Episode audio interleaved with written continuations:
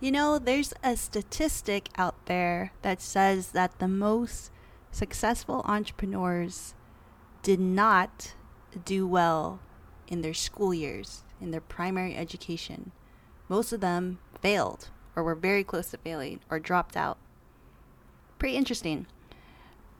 It says that there's this hidden drive, there's this bigger picture thinking where the entrepreneur knew for whatever reason school is not their route and there's something in their mind that kind of saw outside the books. Not book smart but street smart and applying that to a business level made them massively successful. According to that statistic i should be a big fat failure. And i'm not. Talking about how my academic background translated into chocolatier success. Three two one. Intro. Welcome to the I Heart Chocolate podcast, a space where chasing dreams and indulging in chocolate is celebrated, where it's okay to walk the abnormal path, break tradition, and pursue your own true happiness. A space where you can gain encouragement, inspiration, and confidence to go out there and become the best chocolatier you possibly can be. I'm your host, Tina Codina, and I know what it is to be chocolate crazy. Like you truly feel called to do this, as if a light suddenly went on and all arrows point to chocolate. I've had the honor of working under some of the best chocolatiers in the industry, and all the while have dedicated my free time toward bettering my craft at home. I'm a wife, a mother, founder of Codinia Chocolate and Codinia Chocolate Mentorship, which I proudly run with my amazing, talented husband, Bruno. Chocolate is so much in my blood, I couldn't live without it. It's been the wildest journey thus far, and my hope is that this inspires you to keep on keeping on and believe that you can do this too. Because the truth is, yes, you can. You really, truly can. So consider me your new chocolate friend, constantly cheering you on because I'm right there with you. And let's dive in. Welcome to another episode of the I Heart Chocolate podcast. Happy Friday. This is another raw podcast, kind of top of the head. So, I was inspired to talk on this particular subject because my husband, Bruno Bear, often teases me because my academic background is very much not the route that you would think one would have when becoming a chocolatier.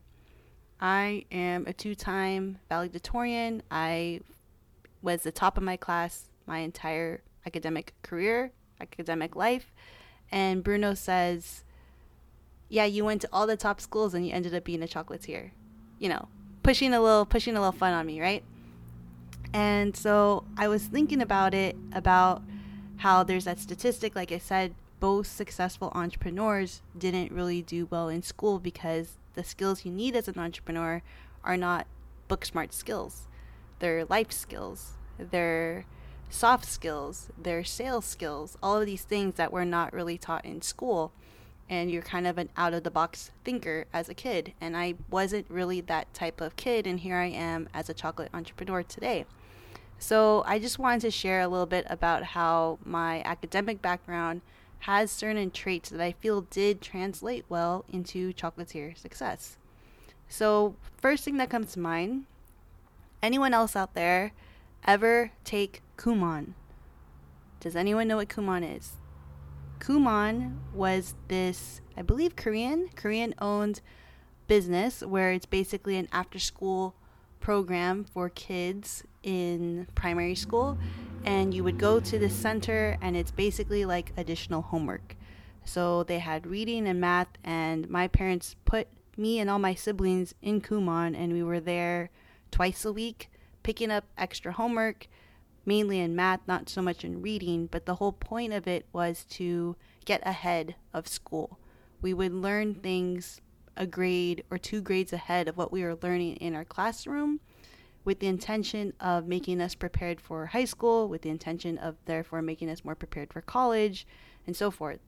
And the only thing I can remember about Kumon is that as I got older, it got increasingly more tedious because there was more homework, and then there was Kumon homework, and it was nuts. I was doing calculus by the time I was 13 years old, and it was just whoosh, completely too much, too much to absorb, too much to understand. And the bonus part of Kumon that I will say is this is the part that translates and it's more uh, nod to my parents, especially my mom, because she was the one who helped us all with our homework, was that the idea of learning something ahead of when you're ready to learn it, of being taught tips and secrets, so to speak, on how to navigate well, mathematics is what Kumon was, navigate something that your classmates don't know about, you know, don't know the tips and tricks, so that by the time I was in school learning it, it was just easy peasy. I already know how to do that, flying through the homework like it's nothing, going through all the math bees, killing it, and just understanding things because I had already been taught a system. I have already been taught a shortcut.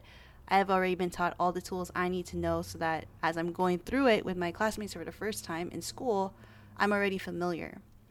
That is something that I think really helped me when I started learning how to become a chocolatier. In my head, I was like, I need to somehow translate the Kumon mindset of learning from people who know exactly what they're doing, all the tips and tricks, so that when I do get faced with it in my own business, I already know how to do that. That's number one. Another example of academic uh, experience, and this might sound super ridiculous, but it really was me. Like, I was such a freaking nerd in school, like, truly, truly, truly. And in school, we had this thing called a jogathon. Jogathon is where you run laps around your your yard so we had a big schoolyard, and you would run laps, and uh, the whole point was every time you ran a lap, you get a stamp, and at the end of the jogathon, however many stamps you had would um, help raise money for a particular cause. And I remember the first jogathon I did, and I remember I fell down, and I felt like that had slowed me down. And I was one of those kids who ran pretty fast, so I was just trying to run the entire. I don't know how long we were out there running, but run the entire thing. And so, what did I do? the summer before the next school year, I literally, and this sounds so silly, but I literally stood in front of a mirror, running in place, and I practiced falling. Okay, practice falling so I could see how can I get up fast. I wanted to know what falling felt like so I would know how to pivot and push myself up and keep running even faster again so I wouldn't lose momentum. I wanted to be freaking efficient. And I guess if you want to translate that to being an entrepreneur, there's always going to be times where you're going to be falling. It's just part of the journey, it's part of the process. No one goes through this whole chocolate entrepreneur system smoothly. But if you have, again, kind of a tip, trick, reassurance on how to get up from that fall faster, then you're not as scared to fall if you've come with the mentality that you're gonna fall and you know that that's just part of it, you're not gonna be as bummed out when it happens. And then, secondly, if you kind of have guidance and you've seen firsthand someone else who's gone through what you've gone through, and they're able to push themselves back up and persevere, then it kind of gives you reassurance that you can do it too. So, weird little things like that that come to my mind of how there's certain things definitely in my academic life as a kid that definitely translate into how I maneuvered as an entrepreneur. And then I can't discount the the thing that goes that anyone says if you want to be good at something, which is just the hours and hours and hours and hours and hours and hours and hours literally put in to do what you want to do. As a kid, no joke, I would wake up around 4:30, 5 o'clock. I was the first one to take a shower. We lived in a large household. We had like six bathrooms, but for whatever reason, we only used one bathroom. I don't know why. So four kids. So I was always the first one to get up, take a shower. After that, I'd have a small breakfast. After that, I was studying. Then I went to school. I'd be studying before my class started. I'd be studying in between breaks. After school, I'd go home. I'd have half an hour of TV, and then I'd be studying. And I kid you not, I was studying from probably like 4 o'clock until sometimes 11 o'clock, 12 o'clock at night. This was more towards high school, but basically, every waking moment I could, I was freaking studying. And it wasn't so much pressure from my parents that I had to study, but it was more of I remember my dad saying, as long as you try your best, and I'll be happy. And I remember seeing that when you go to school in America, anyways, they grade you, you know, like A, B, C, D, so on and so forth. And an A is like 100% or like 96 or 97 to 100%. And then there's like A minus and so forth and so forth. And when my dad said, as long as you try your best, I'll be happy. And I remember thinking to myself, okay, the best is 100%. Therefore, they put that number out there because it is a number that's achievable and possible. And if that's the best, that's the number I'm going to go for. That was my mentality. So I just naturally started studying a lot because I saw, okay, the best is this. So that means if I put the maximum amount of effort in, I'm going to be the best. And also, again, piggybacking off my mom, who had helped me create a system where I was learning things ahead of my class, not just through Kumon, but I was reading chapters in my science books and stuff prior to learning it in class, I was already familiar with the material and I realized I liked being able to understand things ahead of time. I liked that when people were first learning it, I already kind of had a leg up. I liked that I was exposed to something beforehand and had more time to absorb the information and relate it, um, that it helped me academically. And so I think that natural feeling of feeling good that the work I was putting in was paying off, combined with I was getting awarded, you know, at school was a great motivation for me. And when you are an entrepreneur, a lot of times you need to have self motivation. There's a lot of days where you don't want to get up early, where you don't want to go to work and, you know, do whatever it is you have to do. And you need to have that discipline if you really want to see the difference, if you really want to see your business move forward, if you really want to see a change. And the frustrating thing is that you don't see that change right away similar to back in school. I was study, study, study, study, study. I didn't really have the goal of I want to be valedictorian, if I'm being completely honest. I knew that was possible. That was not the goal to be the valedictorian. The goal was just to be the best. I didn't have the title thing in my head. And then, funny enough, when it happened, it was like, oh, shoot. Okay, it happened. And if you look at it from a bird's eye view, anyone would tell you, well, yeah, she was freaking staying her butt off her entire life for 17 years. That's basically all I did. I had no social life really. I had family friend parties, Kumon, piano lessons, school, uh, a little bit of TV, a movie with my parents on the weekend here and there, and then that was pretty much it. it was just studying constantly. So it paid off. Uh, for entrepreneurship, when you go into entrepreneurship, again, the hours of dedication that you have to put in before you see results is a lot. And that's the part that lots of people miss is because you're going to feel like, well, I think I'm doing everything I can. I think I'm as self motivated as I can. I think I'm as focused as I can, and I'm not seeing the results I want. That's when you keep pushing on. Because you're not going to have a title, you're not going to have an award, you're not going to have a recognition, you're not going to be whatever in your head you think that you're going to have, you're not going to have it right away. You are perfecting your craft, you are getting smarter and faster the more that you put time in. You are intensely focused because you know that it's possible, and that's the thing that matters. The mind shift of knowing that what you want to be, that greatness for yourself is possible, is the thing that keeps you going. And even when it's not happening when you want it to happen, you just know that it can. And that's so important when you're trying to be a chocolatier for real, for real, right? Uh, I want to say that these skills you know, helped me tremendously as a chocolatier. And the funny part is, is that the skills that supposedly make, you know, rightfully so, a successful entrepreneur, you know, business savvy, sales skills, all those things, I didn't have any of that. I had to learn that, and it took time for me to learn it. It was a very uncomfortable learning experience for me. I felt that's completely out of my element. I'm way more comfortable with it now compared to before but it took a lot of time to get there. I just want to reiterate something real quick is that no matter whatever background you come from, whether you were the smartest kid in your class, the dumbest kid in your class, in between, whatever kind of student person you were, if you have dreams of doing something creative like chocolate, being an entrepreneur, A, know that it is possible, B, know that you're going to have a lot of fun with it, C, know that as long as you are enjoying the journey, that's truly all that matters. Nothing else really matters other than that. If you're happy with your life, then what else matters? And something that I really um, like, and funny enough, I I recently this is true story. It literally happened today.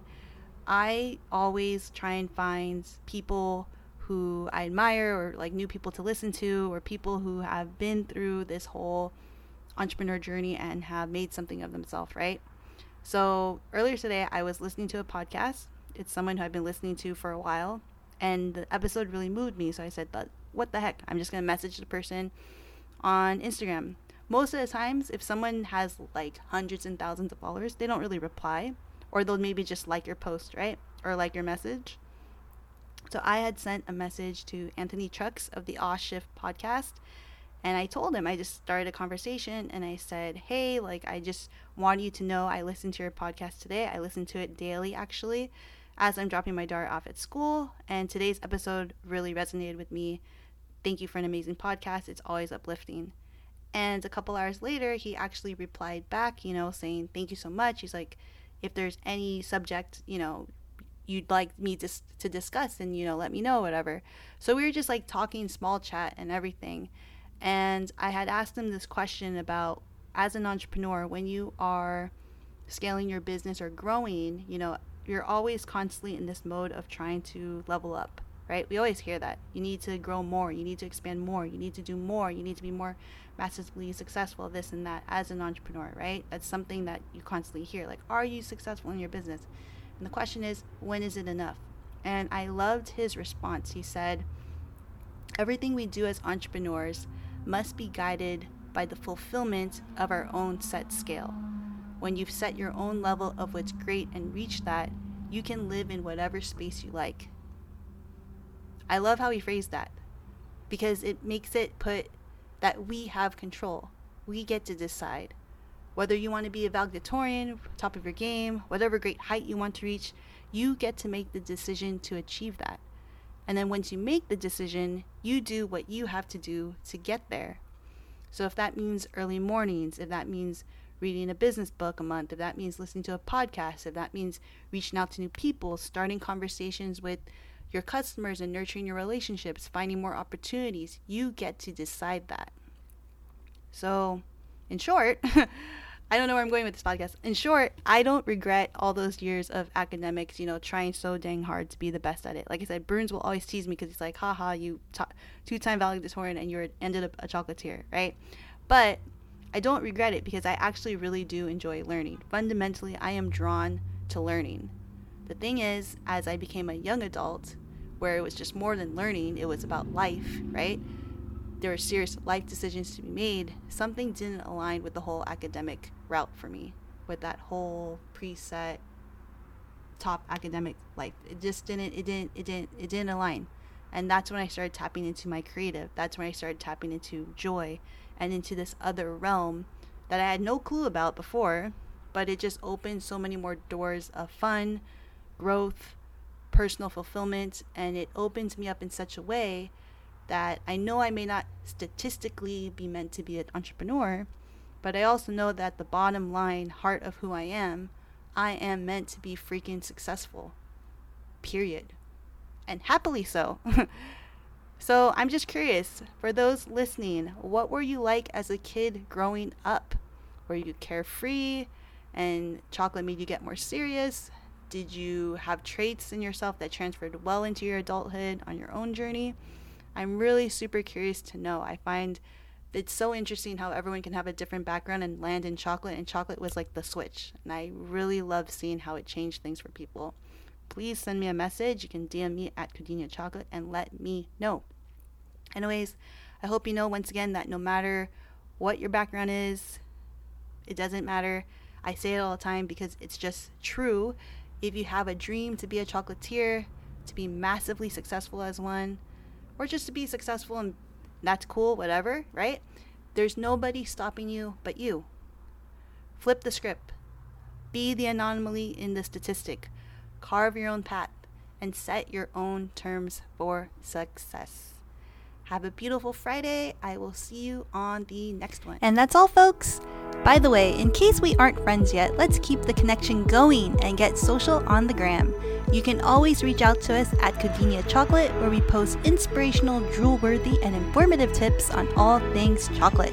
And can I just say, thanks for hanging out with me today. If you felt a connection from this podcast or found it helpful, please be sure to leave a five star review on Apple Podcasts so we can keep spreading the chocolate happiness. Y'all know that that is my life mission. But really, though, via chocolate making, teaching, and now through sound. Woohoo!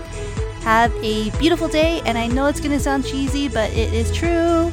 In case you needed a reminder, you are 100% worthy of the life that you dream, chocolate filled or otherwise.